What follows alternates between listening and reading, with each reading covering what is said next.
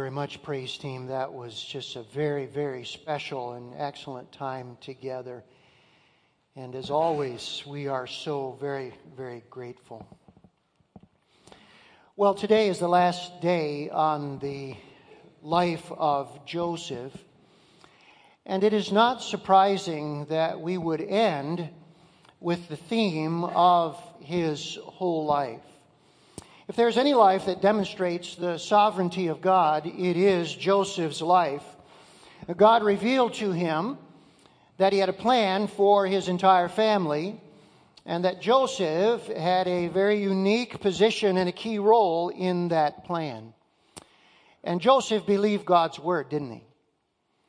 And through the ups and downs, the reversals, the many trials that he went through, he trusted in the sovereignty of God. If you were to define God's sovereignty, how would you define it? Well, this week I came across, I think, one of the best definitions that I have ever read myself of the sovereignty of God, and let me read it for you.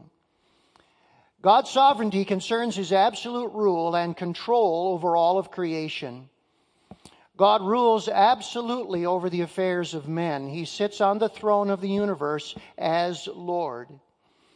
Everything that happens comes about because he either directly causes it or consciously allows it.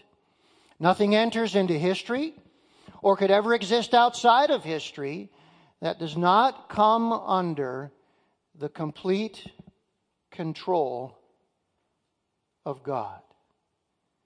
That is just a tremendous, tremendous definition. Now, we cannot fathom everything about this great truth, but it is a very practical truth for our lives. Two of the most influential pastors who ever lived were John Calvin and Charles Spurgeon. Both of them founded their ministries on this great truth. They both went through incredible and difficult and painful trials, the likes of which most servants of God do not have to face. And I want you to notice what they said about how practical the sovereignty of God is for the believer. First of all, here's Pastor Calvin.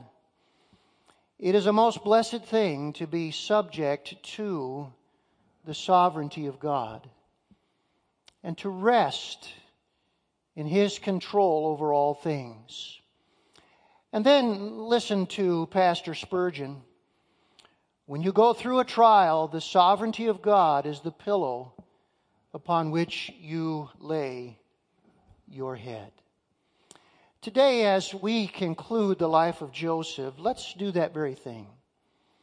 Let's lay our heads, as Joseph did, on the pillow of God's sovereignty.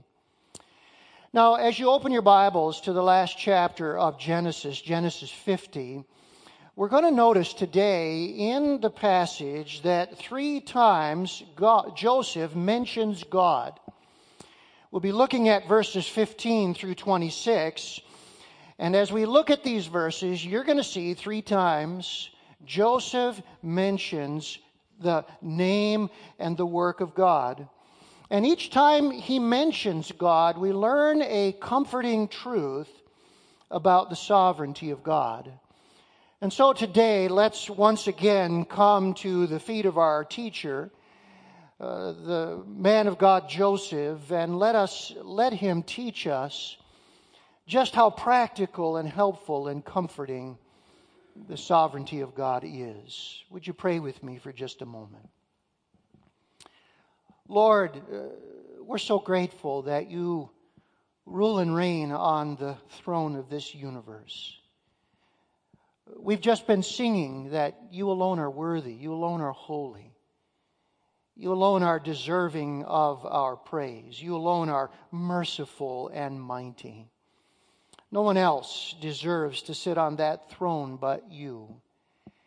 And Lord, while we cannot understand uh, all the things that you have ordained, the things that you have determined, the other things that you have consciously allowed, we're so grateful that we can be subject to your sovereignty.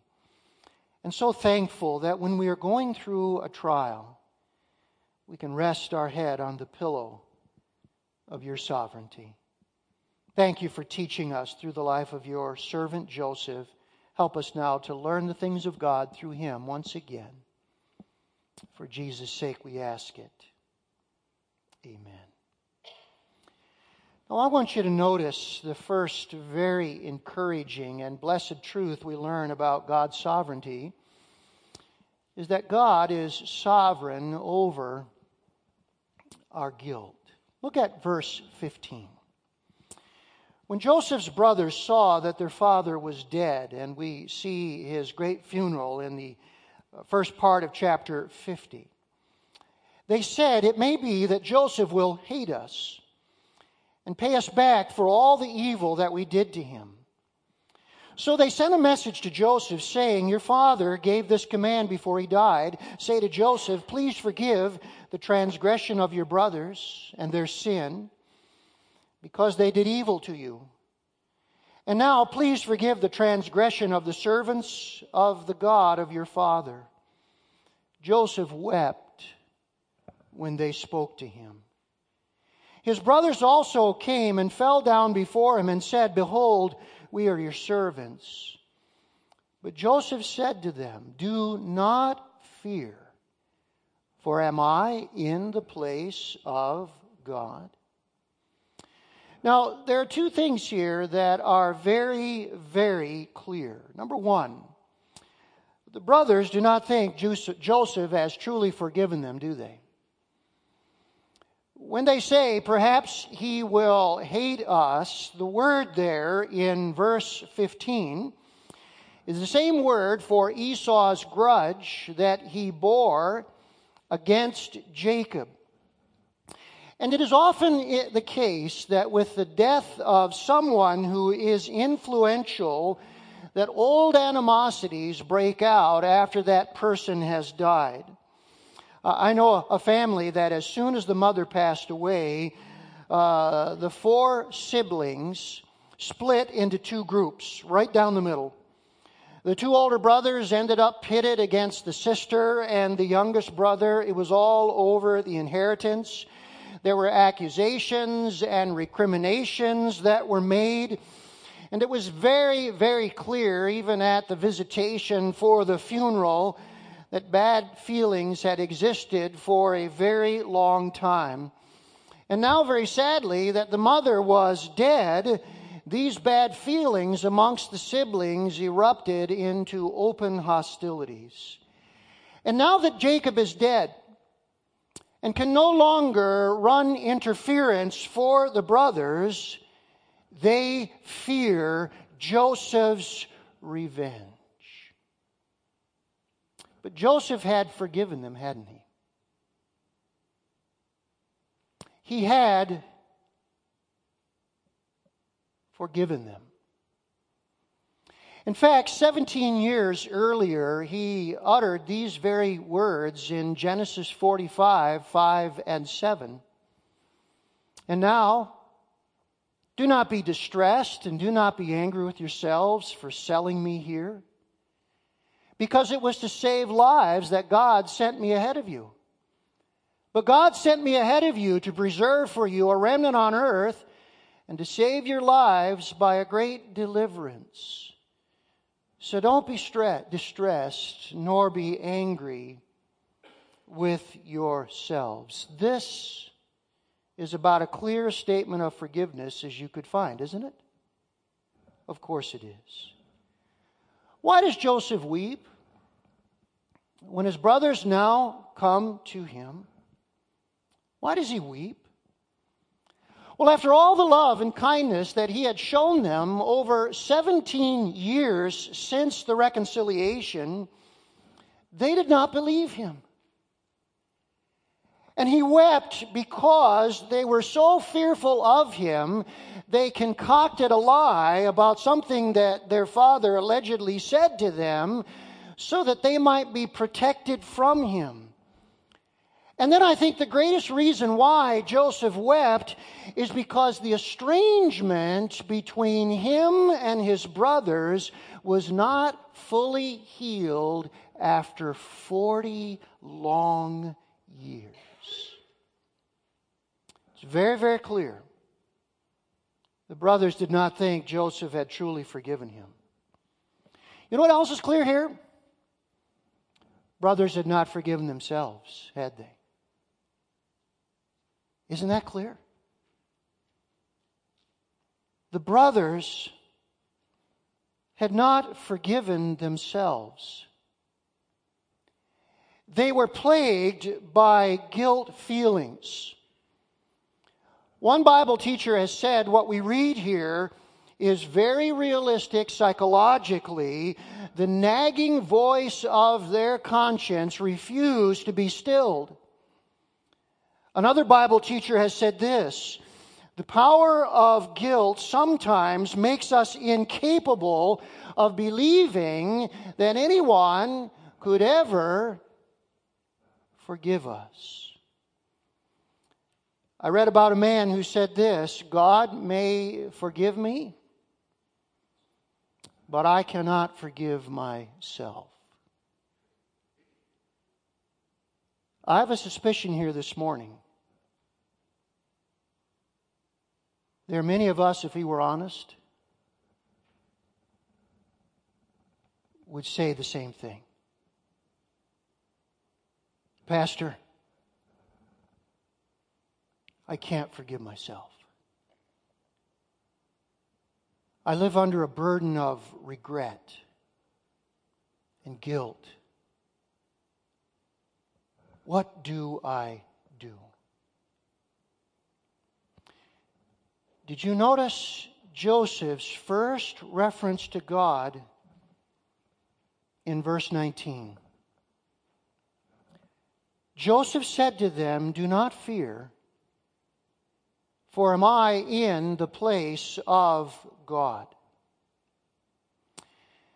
You may know that uh, the Old Testament was translated into Greek in about 250 BC.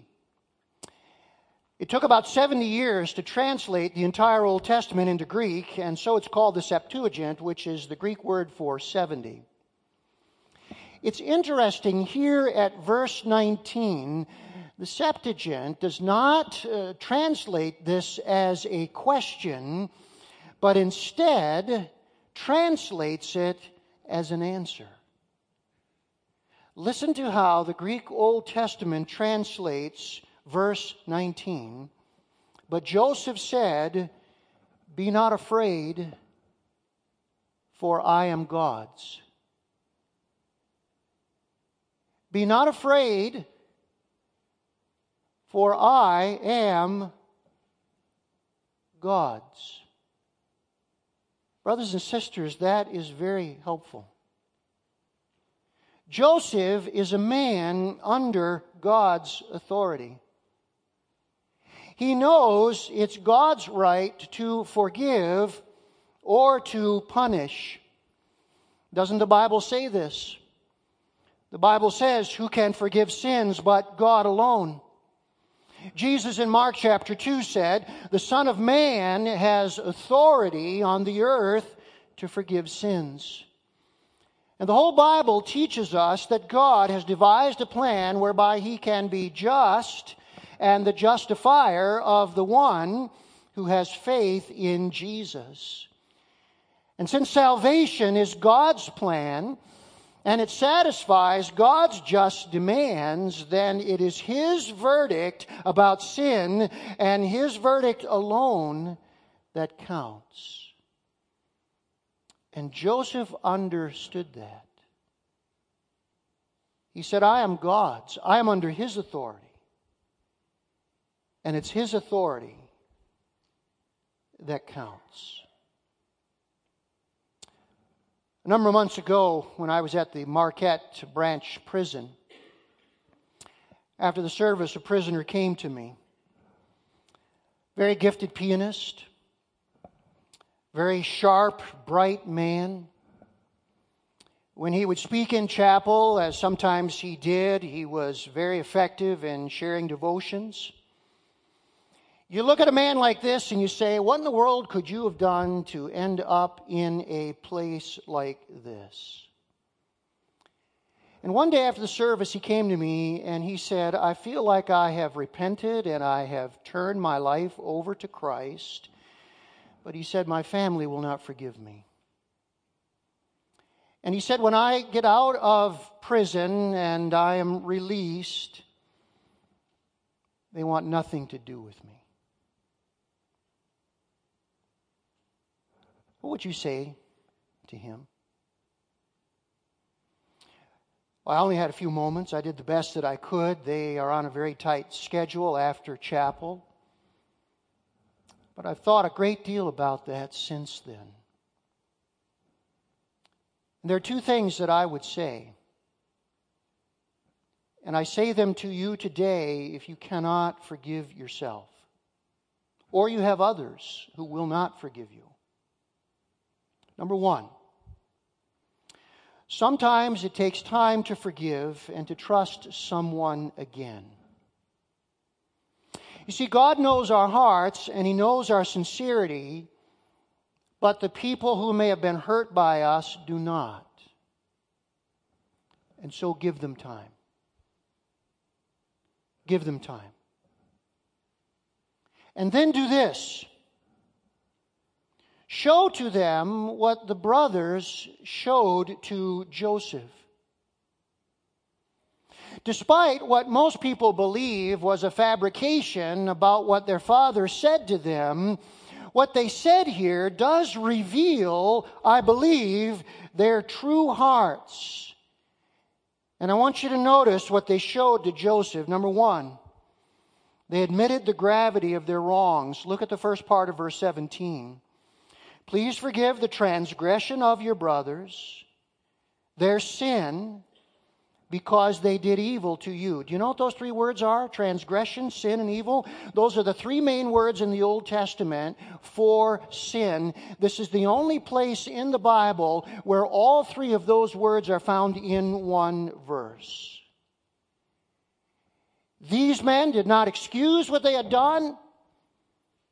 They didn't try to explain it away they admitted the gravity of their wrong. Secondly, ask for forgiveness. Twice in verse 17, they said, Please forgive.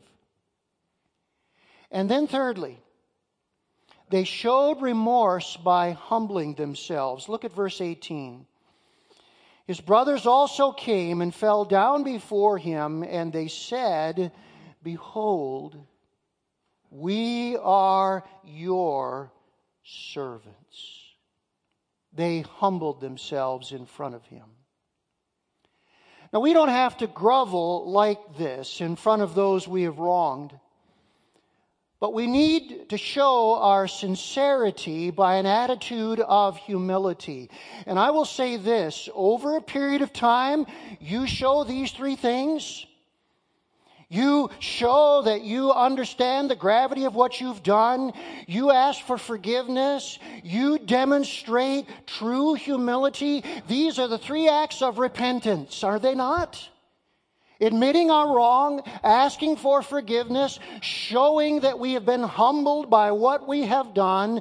Those are the three acts of repentance. And over a period of time, you show those things and it will often soften the hearts of people that do not want to forgive you. So, the first thing I would say is give them time. Here's the second thing I would say. Ultimately, it's God's decision, not theirs. Please hear that when it comes to the forgiveness of our guilt, it is ultimately God's decision, not people's. God is sovereign over forgiveness. If He forgave us, we are forgiven. Therefore, we should never torture ourselves through unrelenting regret. Isn't it interesting? Genesis begins with two people wanting to take God's place. Genesis ends with one man refusing to take God's place. What an insight that is. If Joseph refused to take God's place and say, I will decide whether I forgive you or not, then we do not want to do different and refuse to forgive ourselves. God is sovereign over our guilt. Some of us here today desperately need to hear this. And I say it again to you God is sovereign over your guilt. If He forgave you, you are forgiven. Let's notice another comforting truth.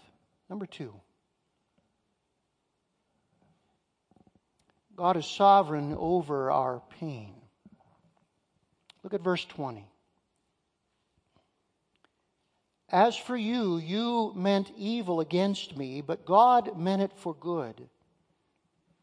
To bring it about that many people should be kept alive as they are today, almost the exact words we read from Genesis 45, 17 years earlier. So do not fear. I will provide for you and your little ones. Thus he comforted them and spoke kindly to them. Here's Joseph's second reference to God, and you know what it deals with? It deals with his own pain. May I ask you this question? How do you forgive such wrongs? How do you forgive those wrongs? You see, if they needed relief from a guilty conscience, what Joseph needed relief from was bitterness. Bitterness. Resentment retaliation, revenge. And what helped him? It was the sovereignty of God. Look very closely at verse 20 for a moment. If you've never seen this before, it will help you very, very much in your own pain. The word meant, you meant evil against me. It means to plot or to scheme, to plan against someone. So clearly, this was not accidental, but intentional. It's one thing for us to say, okay, you know, it was an accident, I forgive you. But what about when it was on purpose? What about when it was intentional to harm you? How do you forgive then? Notice the next phrase God meant it for good. The word meant is the same word there plot, scheme, plan for good. It is a perfect, exact parallel. The brothers were scheming, plotting intentionally for Joseph's harm. God was planning, scheming, plotting, if you would, for Joseph's good. Did you notice this? Two sides are plotting. Two sides are plotting. People may plot to harm us. God is plotting to do us good. May I ask you a question? Who's going to win? Who's going to win? Joseph knew God would win. God's purposes would prevail. Now, listen then to what's being said. God permits people to do evil to us because he plans to take that evil and turn it around for good for those he loves. Let this blow your mind for a moment. God permits people to do evil to us because he plans to take that evil and turn it around for good to those he loves. Do you know this is why we ultimately cannot be bitter? If God is using wrong for us and we are bitter, we are rejecting his plan. Think of that. If God is using wrong for us, and we are bitter, resentful, revengeful, and retaliatory, we are rejecting God's plan. We always have two choices. We can focus on the evil or the good that God intends. Ultimately, what this says then is bitterness is a lack of faith. That's what it is. If we know that God overrules the wrongs that are done to us for our good, such trust must remove all hate, we are not living by faith in the God who loves us. Do you notice what I see here? Joseph is acting like a Christian before being a Christian and what it's like was ever written down. Joseph is already living out truths that the Apostle Paul would not write in the book of Romans for thousands of years. If we were to ask this question this morning, how can I become more Christ like? Joseph is already living that. And he's living out what Paul wrote in Romans. And look what this entails. Here's how we become more Christ like Leave all the righting of one's wrongs to God. That's taught in Romans 12 19. See God's providence in man's malice against you. That's Romans 8 28.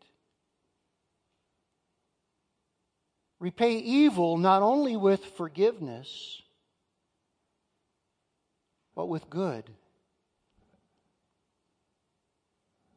That's Romans 12 21.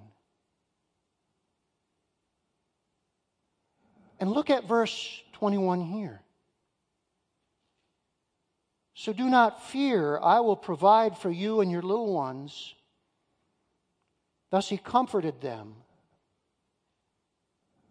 and spoke kindly to them. You want to know the only way we can do this? Because we believe in the sovereignty of God. It's because we trust that He controls all things. Once again, we are back to the life verse, really, of Joseph's whole experience, Romans 8 28. Let's read the verse together. It is really the key verse for his entire life, now emphasized to us again here in the final episode in Genesis 50. Join me as we read it. And we know that for those who love God, all things work together for good for those who are called according to his purpose.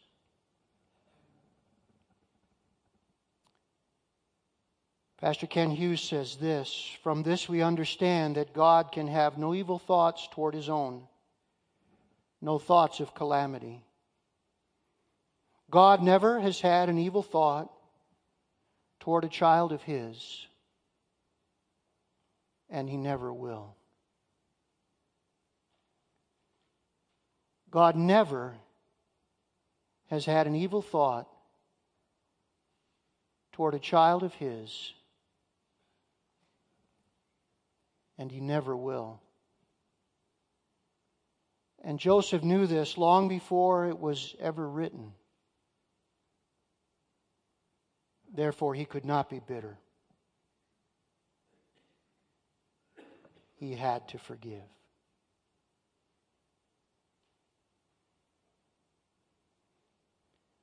For some of us who need to know God is sovereign over our guilt, others of us here today, God is sovereign over our pain. It's the only way. It's the only way to live free from it.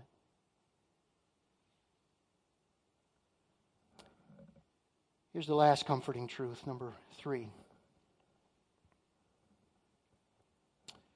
God is sovereign over his promises. Look at verse 22. So Joseph remained in Egypt, he and his father's house. Joseph lived 110 years. And Joseph saw Ephraim's children of the third generation. The children also of Machir, the son of Manasseh, were counted as Joseph's own. And Joseph said to his brothers, I'm about to die. But God will visit you and bring you up out of this land to the land that he swore to Abraham, to Isaac, and to Jacob. Then Joseph made the sons of Israel swear, saying, God will surely visit you, and you shall carry up my bones from here. So Joseph died, being 110 years old. They embalmed him, and he was put in a coffin in Egypt. Joseph had a very blessed life. 110 years in the ancient world was the ideal length of life. So, what this is telling us is God gave Joseph a very full and satisfying life, but he died anyway, didn't he? Death still rules, doesn't it? My mother used to say to me this Genesis is a very interesting book. It begins in a garden and it ends in a coffin. You ever thought about that? What starts out with such promise in a garden ends in such disaster for the human race. Why this instruction about his bones? I want you to swear to me that you will carry up my bones and you will bury them in the land of Canaan. The key to this uh, command here about the bones is the word visit, found twice, verse 24 and 25. The word visit is a reference to God's intervention bringing about good for his people.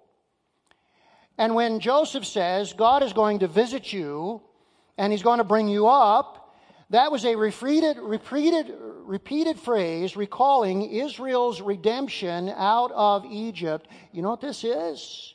This is Exodus in a nutshell. The whole book of Exodus in a nutshell. God is going to visit you, and when He does, He's going to redeem you, and He's going to bring you up out of Egypt and he's going to fulfill his promises. Do you know how long it took for Joseph's bones to be buried in the land of Canaan? About 500 years. They're not buried until the end of the book of Joshua. And just in case you wanted to see the verse, here it is. Joshua 24 32.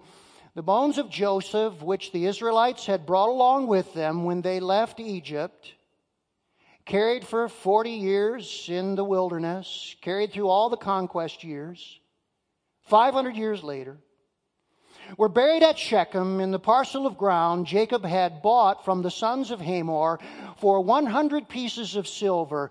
This land was located in the territory allotted to the descendants of Joseph's. You know what this is? Joseph's final lesson on faith to his people. When they finally buried these bones, what would they say? God keeps his promises. God keeps his promises. But there's more here for you and me. The Old Testament begins with the birth of Jesus. Zechariah, the father of John the Baptist, gives praise to God. And look what he says in his praise psalm. Would you read it with me? Luke 168. Read it with me. Blessed is the Lord God of Israel, for he has visited and redeemed his people. There's the word visited again. Combined with redemption, bring them up. Jesus is the ultimate visitation and the ultimate redemption. The book of Genesis ends in a coffin. Where does the book of Revelation end? Ends in heaven, doesn't it?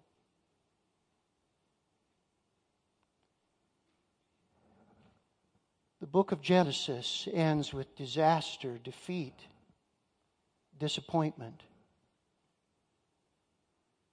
But because God keeps his promises, he sent his Son who visited us and redeemed us. And the book of Revelation ends in heaven. Disaster, death, and disappointment does not have the final word. Jesus does. Jesus does.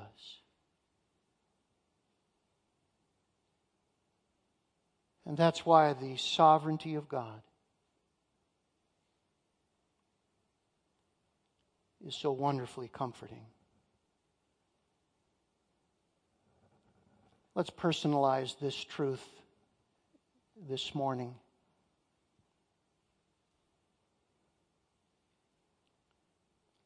Let's say it together to each other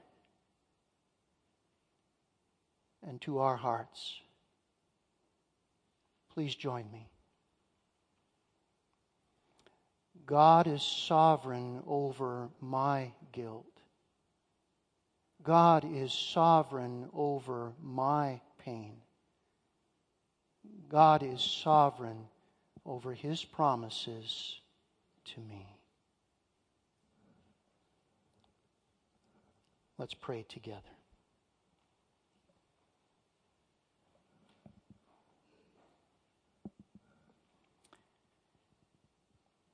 As our heads are bowed and our eyes are closed, I don't know which one of these you need the most. But I know this. All of us need at least one. All of us need at least one. And as our eyes are closed and our, our heads are bowed, which one do you need to thank God for?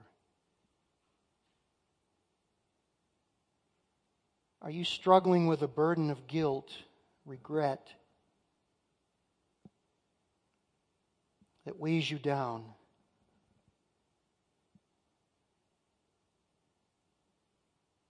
Would you thank God? And He is sovereign over that guilt. Maybe you're bitter, hurt. Somebody has wounded you deeply.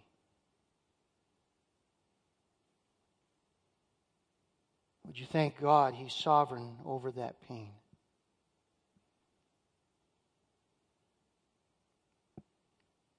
Maybe you're wavering over the future. Your future. Your family's future. The future of those you love.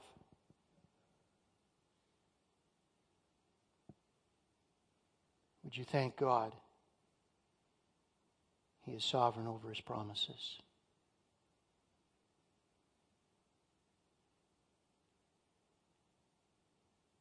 Lord God,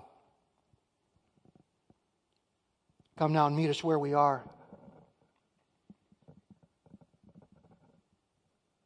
Take these incredible, amazing truths from pages of Scripture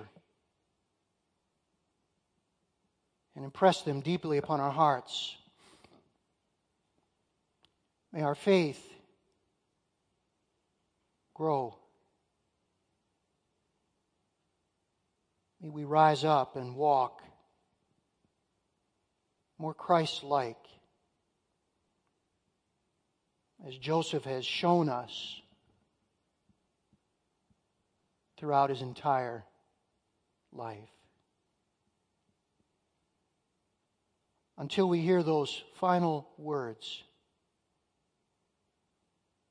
showing your great triumph over all evil, pain, wrong disappointment, and death. Even so, come quickly, Lord Jesus. Amen.